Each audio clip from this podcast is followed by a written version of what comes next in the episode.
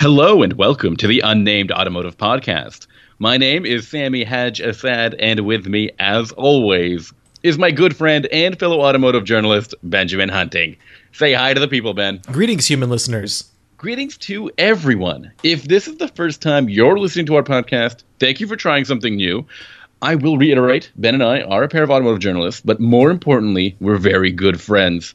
Um, occasionally, there might be a third member on this week's episode or future episodes because Ben, I've got a new addition to the family, Ben. A new addition in your garage? No, in the regular bed bedrooms and household, I guess. Do, is, uh, is, is it a corporeal or non-corporeal? It, it's a corporeal. It is definitely a person. I mean, who are you going to uh, call, right?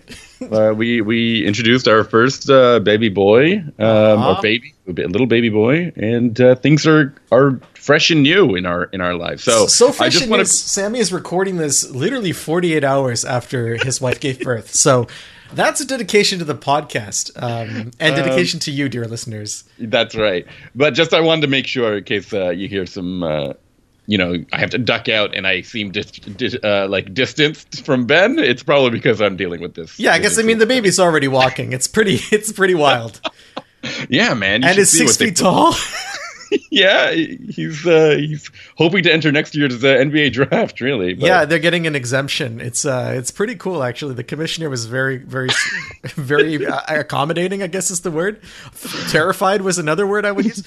Um, but yeah, well, I mean, we're very intimidating people, I, I guess. When, with your six when, foot baby. yes.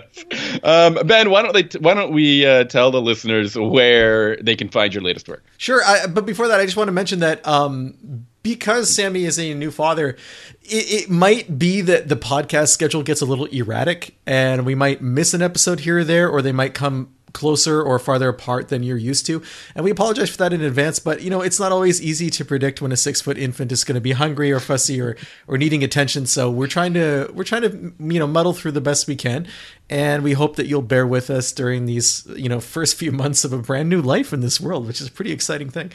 Hey, we may not sound like it. We're probably among, but we're probably among the most professional in our in our field, right? No, I, I don't know. I mean, I don't know. In the automotive podcasting, um, without a name field, totally. I can tell you, I didn't know there were any other automotive podcasts until very recently. I thought it was that's professionalism us. right yeah. there. Focus. I, you don't want to be distracted. Okay, Ben, be distracted. Yeah. Plug some publications, man. Uh, sure. You can find my work at Motor Trend. Actually, I'm doing kind of a fun series right now on um, memorable supercars from like every decade and we, we every decade ever starting starting in the 70s because that's really Sami and I had a big argument about this. so for me, I think that why you gotta you gotta you always love to express the antagonism into the podcast. well, I mean, I was I was taken aback by by the conversation we had, but for me, supercars really begin in the in. I think the first supercar probably is the Miura right? The Lamborghini. Am I um, supposed to agree with you just because you brought it up publicly on the podcast? I don't know what you're going to do. Honestly, I'm a little afraid for your reaction. And, and that, that was in the 60s, but the real supercar era began in the 70s because a lot of other car companies were like, hey, we can also do that. And we went from like sports cars to legitimate supercars, stuff like, yeah.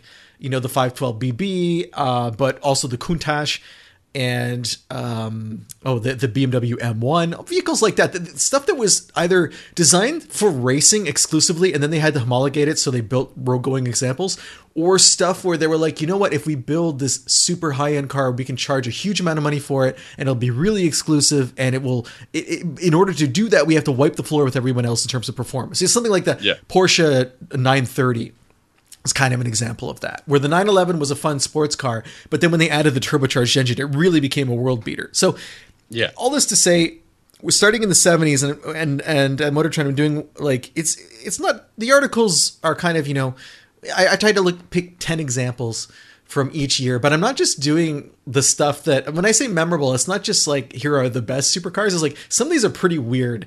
Like uh, for the 70s, I talked about this vehicle called the Panther Six, which is like a six-wheeled vehicle that Panther in Britain built, and they built two of them.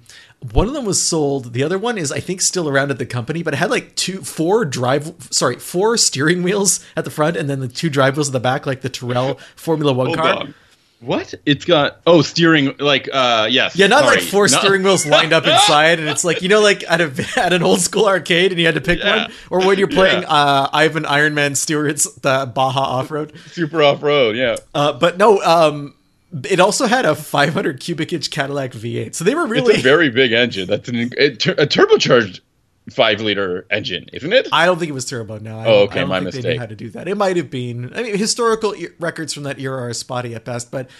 Um, so stuff like that, like strange things, I'm trying to sprinkle them in. We're up to. I just submitted the one on the 90s, and I don't know how quickly they're being published. I think one per week for the rest of the fall, because it's about 12 pieces in total or something like Mm-hmm. that. Because we're we're gonna do like a, a big wrap up at the end. Anyway, I've been After really you do all the research, especially on six wheeled cars, can you tell me, you know, the the the concept behind more wheels means more more car, more better car? Well, it's not necessarily more better car, but it's more better steering usually. Because if you look at, and you see this today, there are still vehicles that represent this philosophy. If you look at like the Can Am Spyder Yep. and the uh, T Rex, where they have one drive. I'm always looking at those. I know nonstop. You keep sending to me on. Inst- you, you, bought your your your new child a uh, a Yeah. onesie that had a T Rex on it. That's right, and not a yeah, not a dinosaur. Uh, No. do you know how hard it was to call? I called so many baby stores. That was like, search- hey, do you have T Rex? That search term is impossible to use. I ran over there, and they got all these dinosaurs everywhere. I'm like, oh, Flew into a threw them in the rage. yeah, Uh, so it's the same philosophy that you have with those, where there's one drive wheel and two two wheels at the front, because steering usually requires more tire. I guess you could say the more tire you can throw at steering, the easier or better steering can be. Uh, Whereas with drive wheels, if you have like one really big rear drive wheel, like on the T Rex, you can usually have enough traction, especially if you're light enough, right? There's not necessarily the need for additional traction at the back. Um, so the same idea kind of applied to the Tyrrell. so kind of like Well, I mean, it's, it's theory. These are concepts that were never really explored in depth. Yeah, I love that. It's my favorite thing. It's my favorite thing. It is just like, what if we put some more wheels What on if the car? more wheels?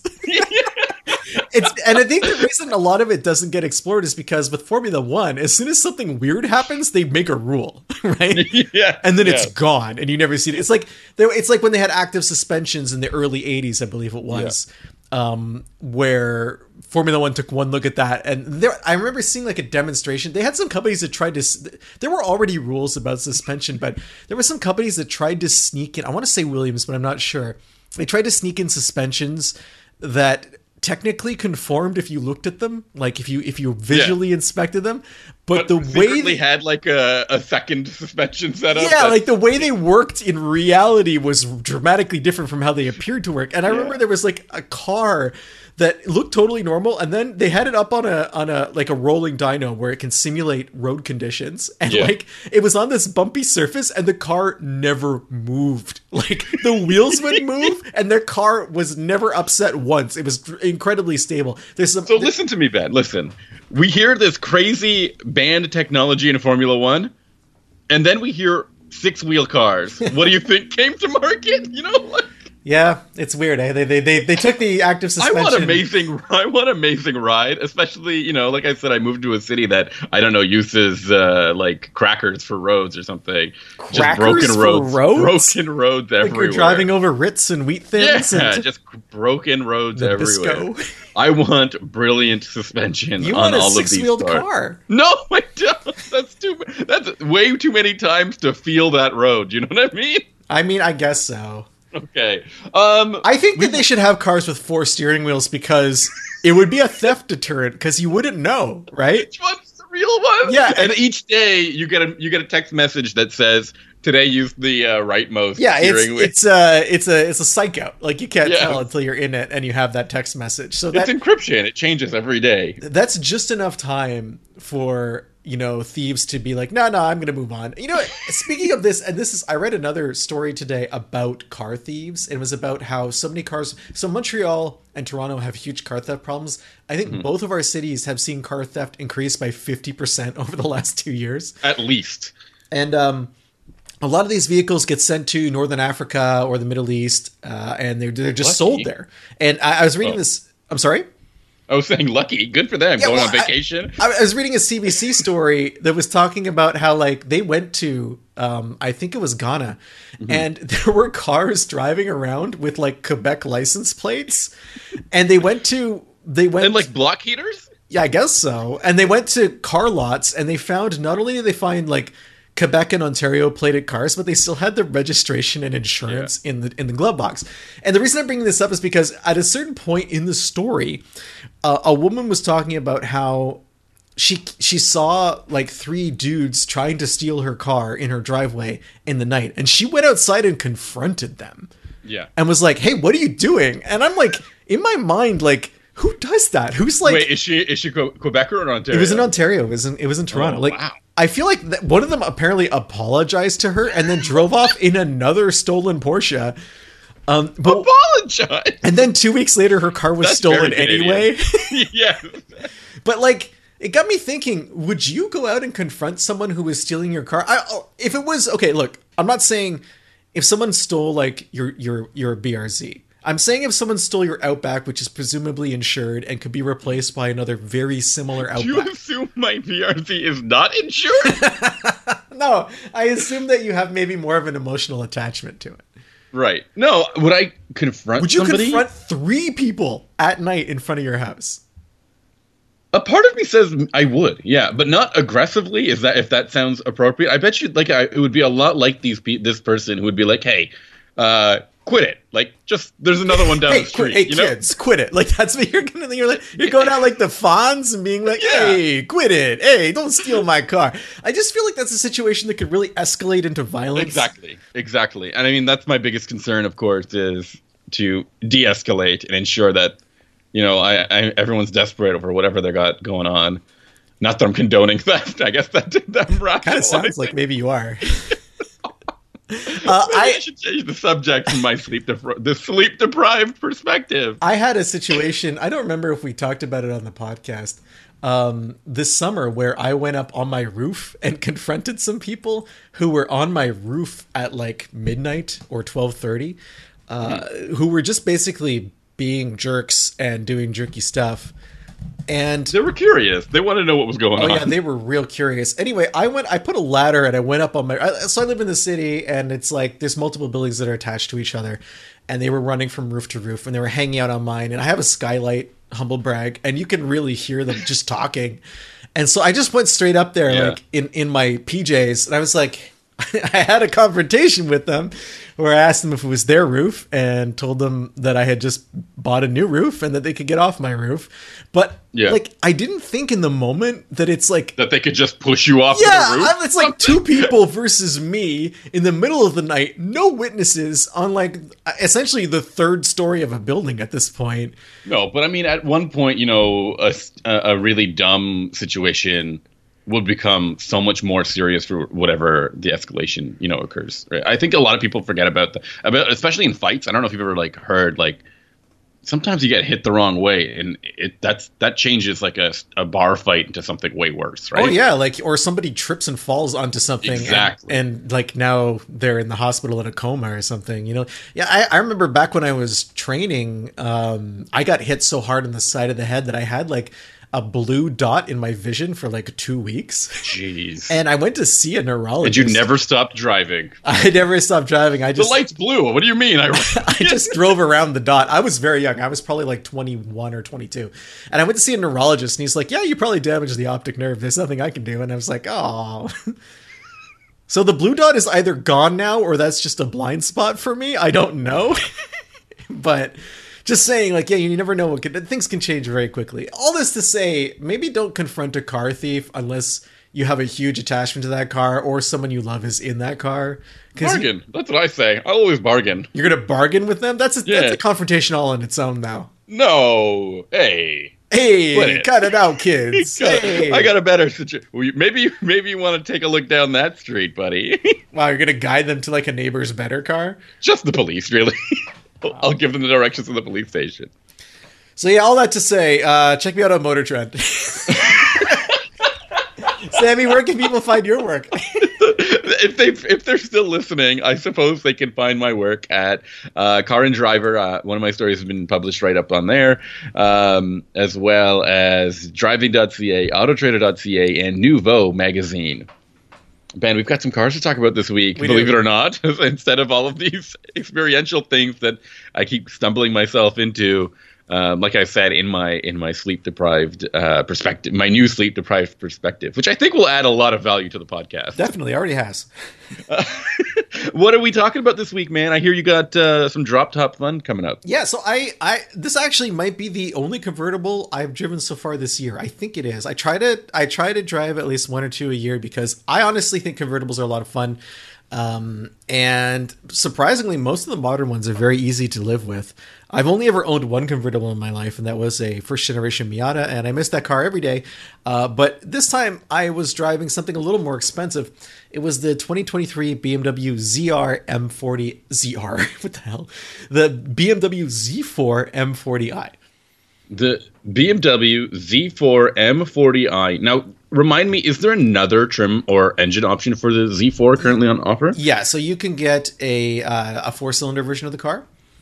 Um, I don't remember what that's called. I want to say it's the M30 or the M20 M28. Uh, I It can't be an M. They can't both be a D. not the M. Sorry, something. it's the, it's it's just the S drive. yeah something like that. Uh, I you, you know why I don't know what it's called because I've never seen one. Never seen one. I know I exactly. don't think they exist. I think BMW like it's on the build sheet like when you're putting it together, you can Mm-hmm. you can still buy it. But it's the S Drive 30i. Uh, Right. And that's 255 horsepower. It's a turbo four. The engine's fine, um, but really, you want to get this. I guess it's the B58 powered three liter twin turbo six with 382 horsepower asterisk, uh, because this is a car. You love to do this. You love to say this about every BMW. Yeah, you know why I'm going to say it, Sami? Because it does 60 in 3.3 seconds.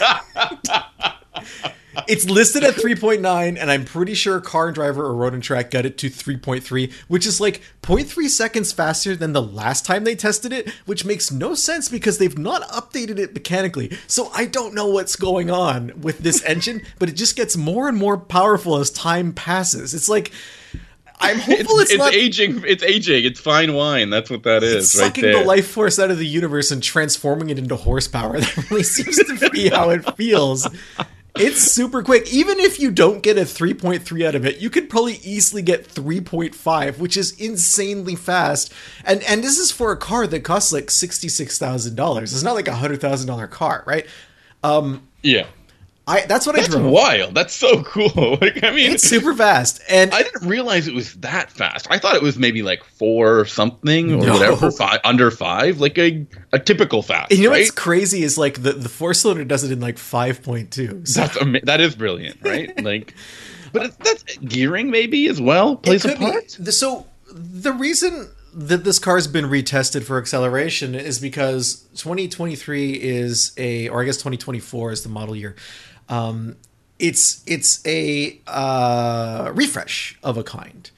Um, Of a kind. What Yeah. does that mean? It means that BMW is not spending a lot of money Right. on the Z4 refresh but wanted to. Wanted to make it look like they did. because um the the car itself there's only one reason this car exists and that's because Toyota wanted to build the Supra they didn't want to build it themselves for reasons that we'll never understand and as a result Probably financial. yeah, they partnered up with BMW and they were like, okay, we're we're gonna build it together. And, and in fact, BMW was like, psych, we're not gonna build it either. We're gonna send it to Magna Steyr and like in Graz, uh, Austria, and they're gonna Yeah. build it there. So this car exists because another car exists. And so BMW doesn't really sell very many of these cars, and it doesn't make sense for them to spend a lot of money on a full refresh. So this is like a mid a mid cycle refresh, kind of. And uh, what that means basically is every six cylinder version of the car gets the M M package for this year. So you get like different bumper and little side skirts and stuff. Um, the the four cylinder cars get adaptive suspension and something else. Uh, what was it? Let me double check my notes here. The I'm waiting. Yeah. yeah, I'm looking. Um, It- do you think it's a good thing or a bad thing?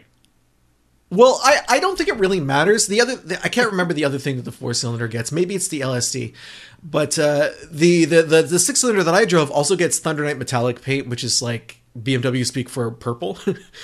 and this is a great color, so I'm happy. Thunder that it gets Night. That. Yeah, it's called Thundernight. All one word. That's cool. Yeah, it is cool. All It's- one word as well. Dang, I should have named my child Thundernight. You really should have. Not too late. Not too late. I think it is, unfortunately. so you, you get all that stuff um and the the interior of the car is pretty much the same. It has kind of the older school infotainment system from bmw which is fine because it worked perfectly. Mm-hmm. The car is decent inside. Like there's there's one of the complaints i have about the supra which shares the same platform is that it feels i don't know if i'd say cramped but you definitely know you're in a coupe that only has two seats like at all Yeah, no, the headroom in it is awful. It's like compared to the Z to, to the Nissan Z that we talked about recently. With the Z, like the hatchback is right there, mm-hmm. I, from what I remember, and it kind of mm-hmm. adds a little bit of spaciousness. Not that you can necessarily use it, but in the Supra, it, it's not like that at all. no, like it's more like a the the the the hatchback in the Z is almost like a sunroof. It's like right behind you. It adds like it adds airiness to the to the cabin. And if I remember, the Supra hatch floor is very high. yeah. So like it's kind of a weird situation all around. So in the Z4, you actually get a decent trunk. Like I used this car. So we've been mailing out the comic books from our most recent Kickstarter campaign. I had to mail like 300 packages, and I did about 70 of them the week before when I had a Jeep. And then the week after, I ended up doing almost the all, the all the rest of them in the Z4, and I had to like pile them on the passenger seat, but also in the trunk. And the trunk was surprisingly spacious. Like I was able to carry a lot of boxes and bags filled with Yeesh. packages. So I was I was impressed by that. Um, That's currently your criteria for like a great car. Whatever scenario you find yourself in, if it excels in that, perfect. Yeah, And exactly. Convertible loads boxes, But it's Like, always a surprise to find like a roadster that can Yeah. actually haul stuff. So you could, in theory, go on a weekend vacation and bring your luggage with you, which is not always the case. I remember Yeah. the worst You ever done it in a Miata?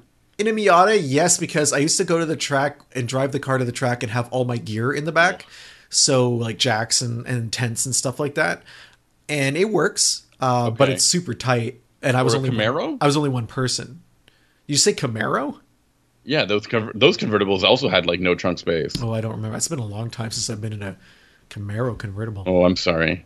Uh, we don't all um, operate at the same level you do, Sami, and sometimes Mullet mullet zone. sometimes you forget that and I do, You I tell on yourself. But uh, any anyway, so yeah, I the worst one for me was the Alfa 4C, which is a car. Oh, I- yeah. the car I love. But if you remove the if you remove the roof panel, which is basically some fabric question mark that sits above Hmm. your head, it's like a rectangle the size of a, a large hardcover book.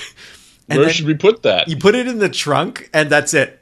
There's nothing. There's, the trunk is a is a roof compartment. That's yeah, all it is. It's a mid-engine car, right? So like the trunk is bought. There's there's like a there's an engine, and then there's like a tiny trunk, and there's no frunk in the front. There's nothing. So if you take the roof off, you're done. Like you can't even you can't even put like a grocery bag back there. So the Z4 is in a very different zone when it comes to that. But uh, key points in this car: it's the convertible Supra Toyota's never going to build, and Toyota's never built a convertible Supra. They've just never done it. They've had a lot of Targa cars, but that's kind of where it ends. Um, they built a Targa version of the current generation for SEMA like two years ago, and then nothing happened. they love doing that. yeah. They'd rather spend their money on concepts they'll never make. Shout out to ABAT. yeah. Um, than you know make cool make cool cars themselves. So uh, it's it's fun to drive. It's not super connected to the road. It's not intended to be really a driver's car. I think it's just intended to be quick and um, have decent handling. And both of those mission accomplished. You know, it's got great big tires, got staggered setup, so it, it's pretty understeery and um, friendly in a corner. You're not going to hurt yourself even if you're on the throttle. It is so fast. It feels fast all the time. it has a sport mode to do all the crackle pop exhaust stuff if you want your neighbors to hate you. And you can set up an individual mode like on most BMWs and pick and choose which parts of the experience you want to be insufferable and which ones you want to be comfortable. Uh, I think that it's probably as fun as the Supra, except not as focused. I think on a racetrack, you would see a big difference between the two cars. just in terms of their personalities. Right. And obviously, you can't get a manual transmission with the Z4 like you can with the Toyota. So that's another really big difference.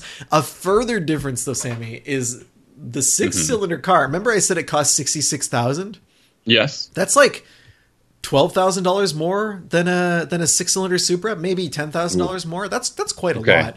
it is a lot. even the the entry level four cylinder BMW is like eight grand more. so the top comes off and the price goes up, and that's Yeah. pretty common. Uh, and Yeah. yeah, But like the the things you mentioned, first of all, does the Supra feel that fast in in relation? I know it's hard to be like apples to apples right now because you haven't driven it uh, lately, probably. But um, the Supra the Supra feels very quick for sure.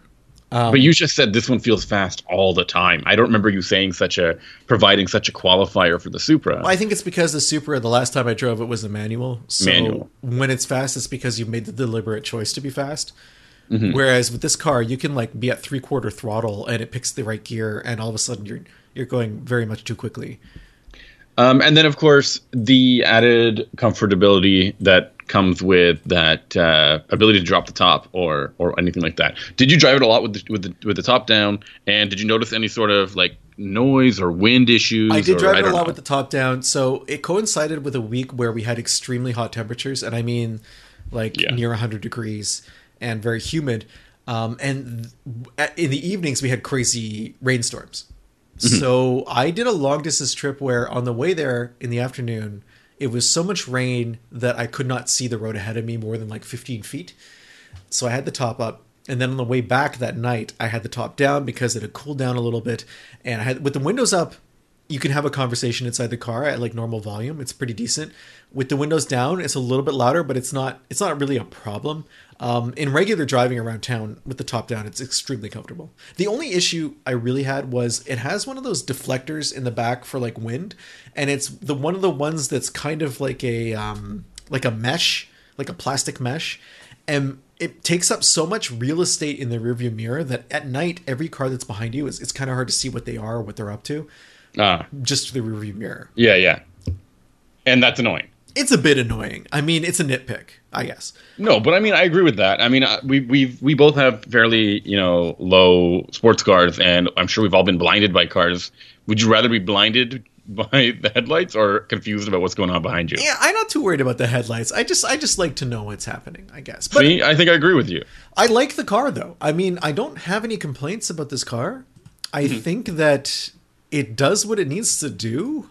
And what else are you going to buy at $66,000 that's in the same zone and is and is a roadster? I mean, the the Boxster I'm assuming is more expensive. Unfortunately, every time we talk about sports cars, I bring up what I think are cheap ones, and it turns out that they're super expensive. Hyper expensive like in a way in a way you couldn't possibly have imagined, right? Um, I so I always think that the Boxster is affordable, and I, that just isn't the case anymore. no, it's very Um, much not so. and I think the TT is done.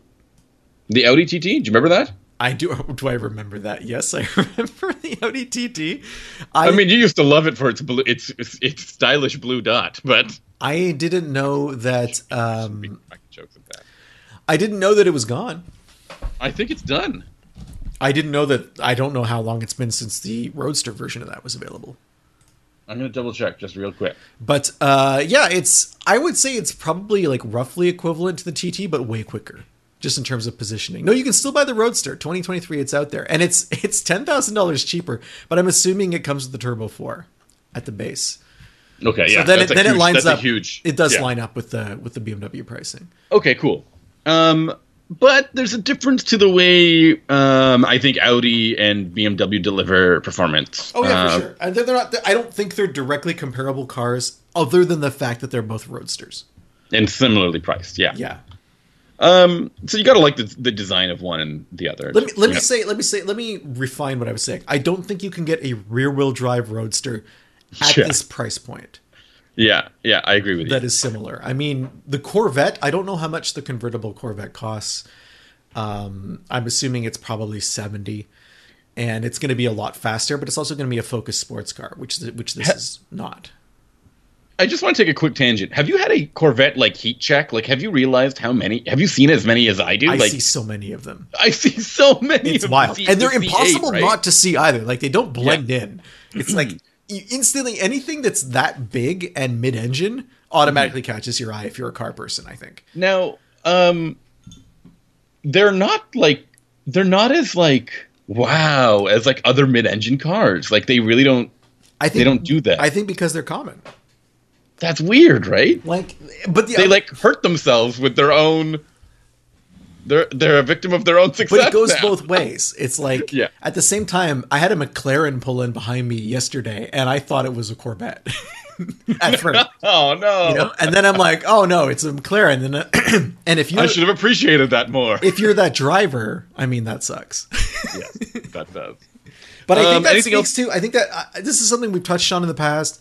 But I Hmm. think that it speaks to how derivative styling has become for mid-engine supercars.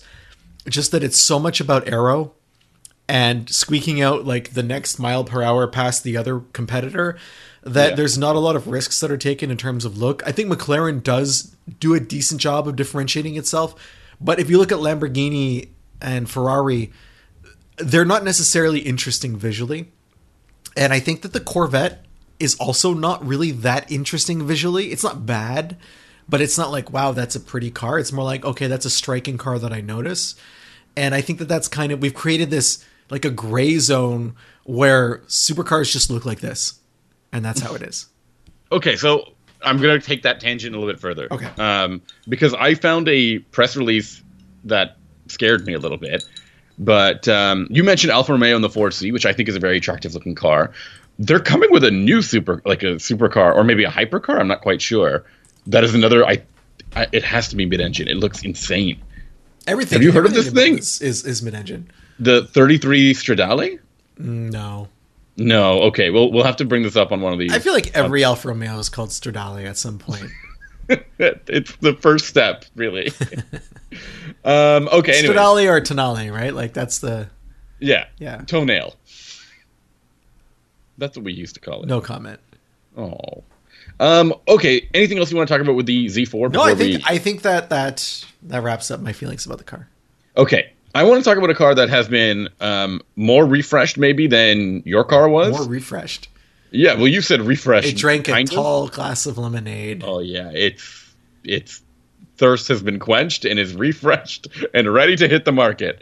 Um, this is the 2024 Kia Seltos. Okay. Um, and I drove a new trim level that's specific to this year, but will be familiar to anyone who's heard of Kia selling cars lately. It's called the X Line, which is new um, and supposed to be rugged or more rugged. It's supposed to look rugged. I think the X Pro yeah. is the one that's sort of question mark rugged. I keep saying question mark. The, the X Pro is the Question one. mark? The X Pro is the one that's making a claim to ruggedness, and then the X Line is the one that looks like the X Pro.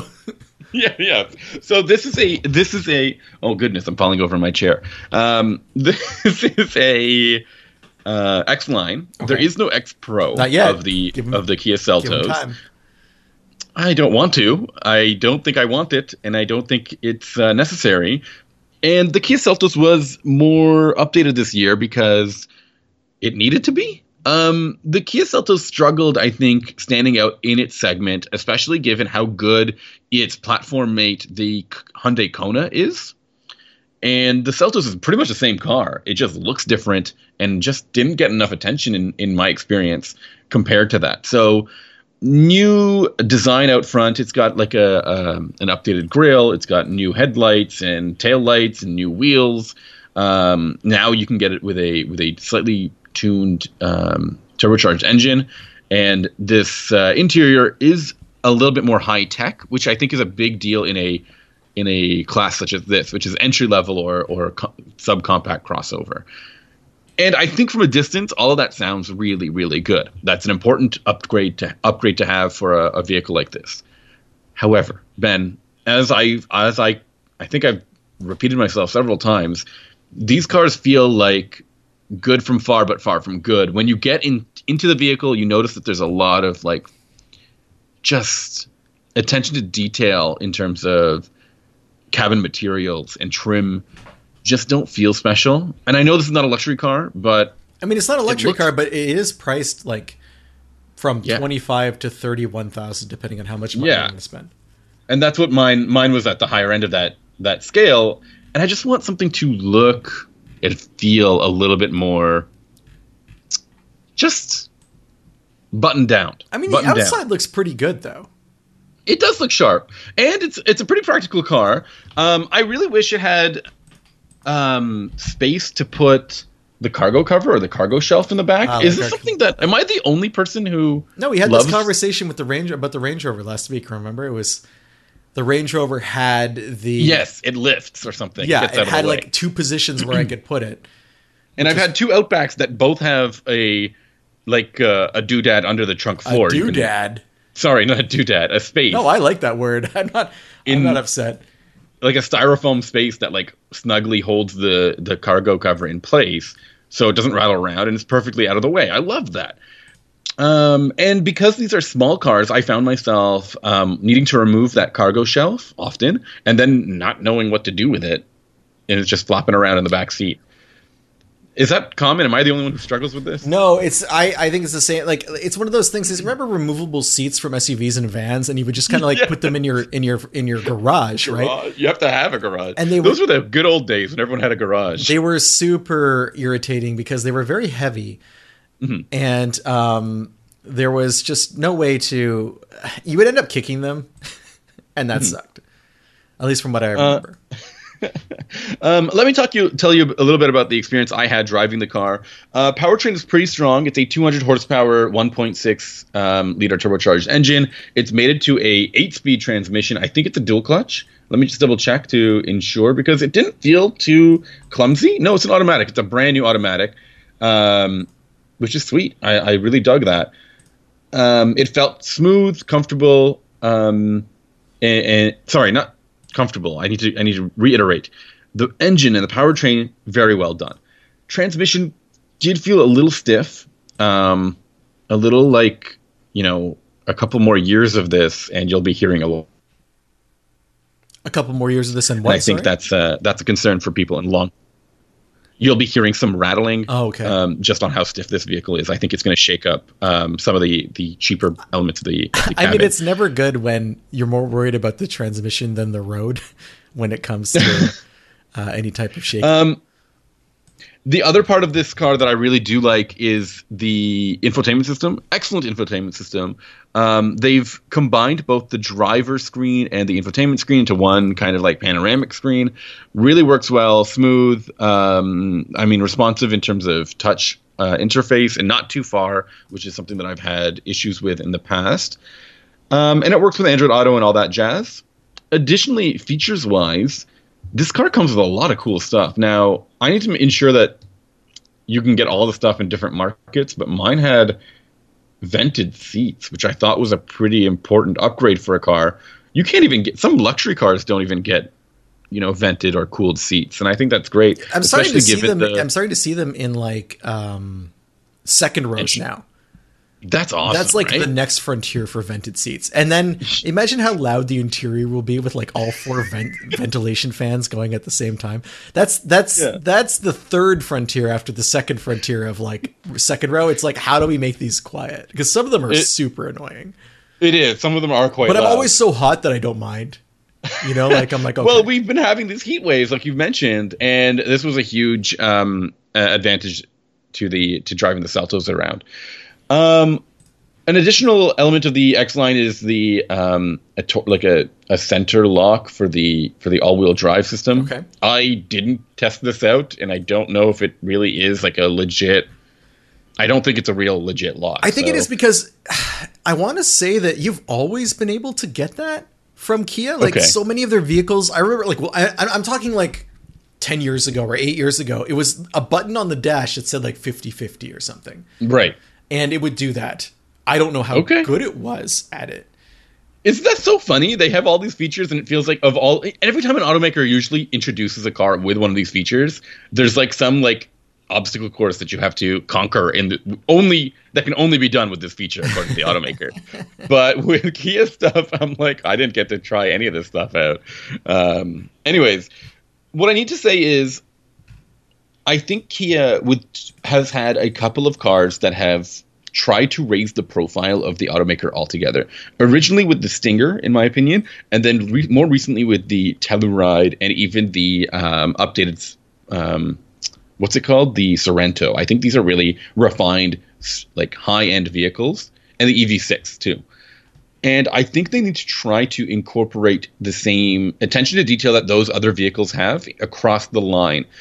And it doesn't mean you need to do the value, you know, the the bargain approach that they used to be known for, which is jam as many things into a car for as cheap as possible and hope that they're going to come back when their car is is falling apart. Like that's how it feels like to me. Okay. I think that they need to refine they need to ensure that the refinement the overall experience is as strong as those other vehicles and that's how you're going to maintain customers for a long time. Fair enough. Is that fair? Yeah. Is that appropriate? No, I think so. And I think that the Seltos is missing that a little bit. Um, I think it can get there, and they're not far off. They clearly have shown, you know, expertise, and it would be great to see that kind of um, attention to detail in cheaper cars. Other automakers are, are capable of doing this. Now, is there anything else that you want to talk about with the Seltos? No, I think we do have one more note to um, to talk about this week. Yeah, that's what it reminded and, me of because we're talking about ventilated seats, but I kind of wanted to switch over to the heated seats side, oh, of, okay, side sure. of the spectrum because uh, about a year ago, BMW freaked out, um, beca- or, or BMW fans more accurately freaked out because the company announced that it was going to start charging subscriptions for things that you don't normally would think of needing a subscription to use, and like heated seats. Heated seats specifically. It wasn't the only thing but they were going to make a subscription. But that was the thing that everyone latched onto. And they were like, oh no, I'm going to have to pay every month or my heated seats aren't going to be working anymore.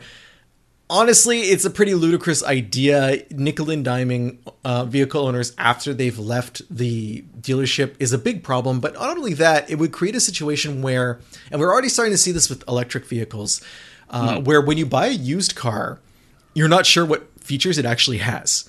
So like we've talked about how the Mercedes EQS and the uh, I think the one of the Volvo, the electric Volvos, you can pay more money and have like more horsepower unlocked from the electric motor, but it was never clear as to when that vehicle was sold whether that would feature would come with it or how you would know by getting that vehicle if you were a secondhand buyer. So it would be really muddying up the secondhand market in the future. Not necessarily something car companies care too much about, but it's still mm-hmm. something to be concerned about. Anyway, bringing this up because BMW has decided not to charge you for heated seats in the future. And uh, that's a great decision, I think, Sami. Absolutely. It's very interesting to hear the. I mean, this is a, a report from Autocar, um, and somebody at the company was was told that um, uh, the user acceptance wasn't that high. People felt that they were being they were paying double, which was not actually true. But to them, perception re- is reality, so they stopped doing it. Yeah, the thing is though, they were being asked to pay double because like at, at, any point, BMW could turn those off, and then the next buyer would have to pay again. Um, no, but the car has the feature, the car has the feature, okay? and you paid for that at the at you paid for that. I want to point like, out too that like the car has the feature, and that feature weighs a certain amount of grams or ounces or pounds or whatever it is, and that's mm-hmm. going to impact fuel mileage, right? So if you mm-hmm. bought a car that has a feature installed that you can't use, not only are, is it frustrating, very it's, true. It's not just like those blank buttons you it's see. dead weight. It's not just like the blank button that is telling you, "Oh, you cheaped out and you didn't get to buy this." Or I guess yeah. not a BMW, it can't be a blank button. It's actually a button that is there and it just doesn't work because when yeah. the subscription turns on, it will start working. So you have that taunting you. But not only that taunting, you also have the fuel pump taunting you by saying, haha, you're paying more money to cart around this feature that you're not ever going to be well, able I mean. Heat, heated seats, I'm not sure how how heavy heated seats are, but I know vented seats are expensive are are, are heavy. Imagine that, man. Yeah. You're just hauling around these And then imagine like the second row. Imagine they break and like cause something else to go wrong in your car and they're like well this feature you never bought broke and it's affecting a feature you did buy. How mad. What kind of supernova explosion occurs in that service bay? Like i, I would not want to be present for that. That's very true. Um, i really wanted to um, quickly shift over to a comment that uh, one of our listeners sent over from this is uh, ryoko in uh, Ryko, Ryko, in, not or sorry Ryko in in Australia who has mentioned to, who has talked to us in the past. Um, he's uh, he's got himself a, a really cool car, an Audi um, S3. Yeah, which, and they were asking uh, if they were putting themselves in a position where they might have worse resale and long term reliability. and they specifically mentioned two vehicles that were kind of direct competitors: the Honda Civic Type R and the Mercedes AMG A35. So, Sami, what Yes. what do you think? Well, first of all, I want to apologize. I, I, I hope I didn't misgender Ryko. My bad. Um, I want to talk about this resale uh, resale concern and reliability concern pretty seriously. Vehicles like the Type R, the Civic Type R, have um, I think pretty strong resale values and expected reliability just because they're from Honda. I think that's a that's a tough thing to to look at um, from this perspective but um, I think an S3 is a blast to drive. It's really cool um, and has, I think, a motor that is pretty um, established in, in this industry. Yeah, I think right? that I think that compared to a Honda, Audi is not going to be as reliable long term. But compared to the the Mercedes that they were also asking about, I think it's probably the same. I don't think there's a disadvantage there by going with Audi. So I, That's fair. the thing is too in this in this segment where you're, I I don't know whether Hot hatch? this- I don't know if this is a hatch or a sedan. I can't remember Okay. because I know different markets do get the hatch. There's not a lot of competition in the luxury space, and most of that competition is European. So you're going to be up against the same type of reliability scores. I think. Um, yeah, I think you're you're you're onto something there. But I do think that it's not as I don't think it's as big of a concern. At least the reliability aspect. I don't think it's as big of a concern as it uh, it might seem to be. The resale thing is is different. I'm not sure because to me the Type R is this like Halo product and and highly sought after, and there's probably a million of them that have been modified uh, up and down. Probably people are in the future we'll be looking for some pristine example or or or museum quality one. I mean, we see these ones that are from like tw 2000 on Bring a Trailer, like these Civics that are on on Bring a Trailer that have nonsensical um, asking prices, right? Yeah. And I don't know if that's I don't think that's sustainable, but you never know. We we there, there's speculation all the time. Yeah, if we had those answers, we wouldn't be doing a podcast. You know? But I don't think you know we're going to be seeing in, in 40 years Audi S3s with that same kind of cachet that the the Type R's have. But you never know. Yeah, I, I don't think it's a question of like collectible versus non-collectible. Just more like reliable resale value. I think Resale. probably be a little bit lower, uh, simply because of like the the perceived scarcity that you're talking about for the Type R. Mm-hmm. Um, I had another point I wanted to make. Oh, also, uh, Raiko uh, says that Sami should definitely see my house, which I fully agree with. Uh, probably not going to happen though. But in, in any Oh. case, I need to also uh, point out that I have not sneezed on this podcast, and that's a good streak. I think that's that's one of one now. So we're gonna we reset the clock after 300 or 330 episodes. We're back to one episode with no sneezing. Okay, well we'll we'll update the tracker. Um, anything else you want to talk about this week? I don't think so. Sami, uh, Okay. if people wanted to reach out to us and ask us questions themselves, how can they do that? I would ask them to please reach out to us um, on our website, which is unnamedautomotivepodcast.com. There's a contact form there. You just press contact and fill it out, and it lands in our inbox, and you can tell us all the fun stuff you're dealing with, or if you've got baby tips, um, hit me with them. Can we do that? Can we use this podcast, the, the contact form, as baby tips? Of course, podcast? but like uh, you realize this is all being recorded and can be used against you in a future proceeding. I understand. Oh, no problem. Um, additionally, you can email us the old fashioned way, benjamin at benjaminhunting.com. Or if you really want to, you can go on social media, whatever platform's your favorite. Hopefully, it's Instagram. Um, and find either Ben or myself. You're, you'll find Ben at Hunting Benjamin. I'm at Sami underscore ha, like you're laughing. Additionally, um, if you still hang out on Twitter or whatever it's called now, X, you can find me over there too. I'm Sami underscore ha. Again, like you're laughing. And uh, Uh, you can, if you want to subscribe to our podcast, if you're listening to this maybe through the open window of a neighbor and are trying to figure out what's going on, you can go at any podcatcher out there, anyone, anyone, just say unnamed automotive podcast. We are uh, waiting for you to subscribe to us. If you want to like and comment, that really, really helps us too. And if you um, just want to go to the website, unnamedautomotivepodcast.com, there are tons of buttons for your favorite podcatcher, and you can click on those and subscribe directly there. Sami, what are you going to be driving next week? Uh, ben, I've got a really slick, um, refreshed Mercedes GLC class, and I can't wait to talk to you about this. All right, I am taking a road trip in a Ford F two fifty with the Mini Zilla engine, the Mini Godzilla. Why? Why? And I, well, because I'm going to be towing my Datsun to uh, Watkins Glen International, and I needed a tow vehicle, so I have conservatively the world's largest vehicle parked in front of my house right now, and I'm going to be towing a very small car a very long distance. So I'll be talking about that. Okay, perfect. All right, thank you. Uh, I can't wait to. We'll see you later. Bye, everybody. Bye.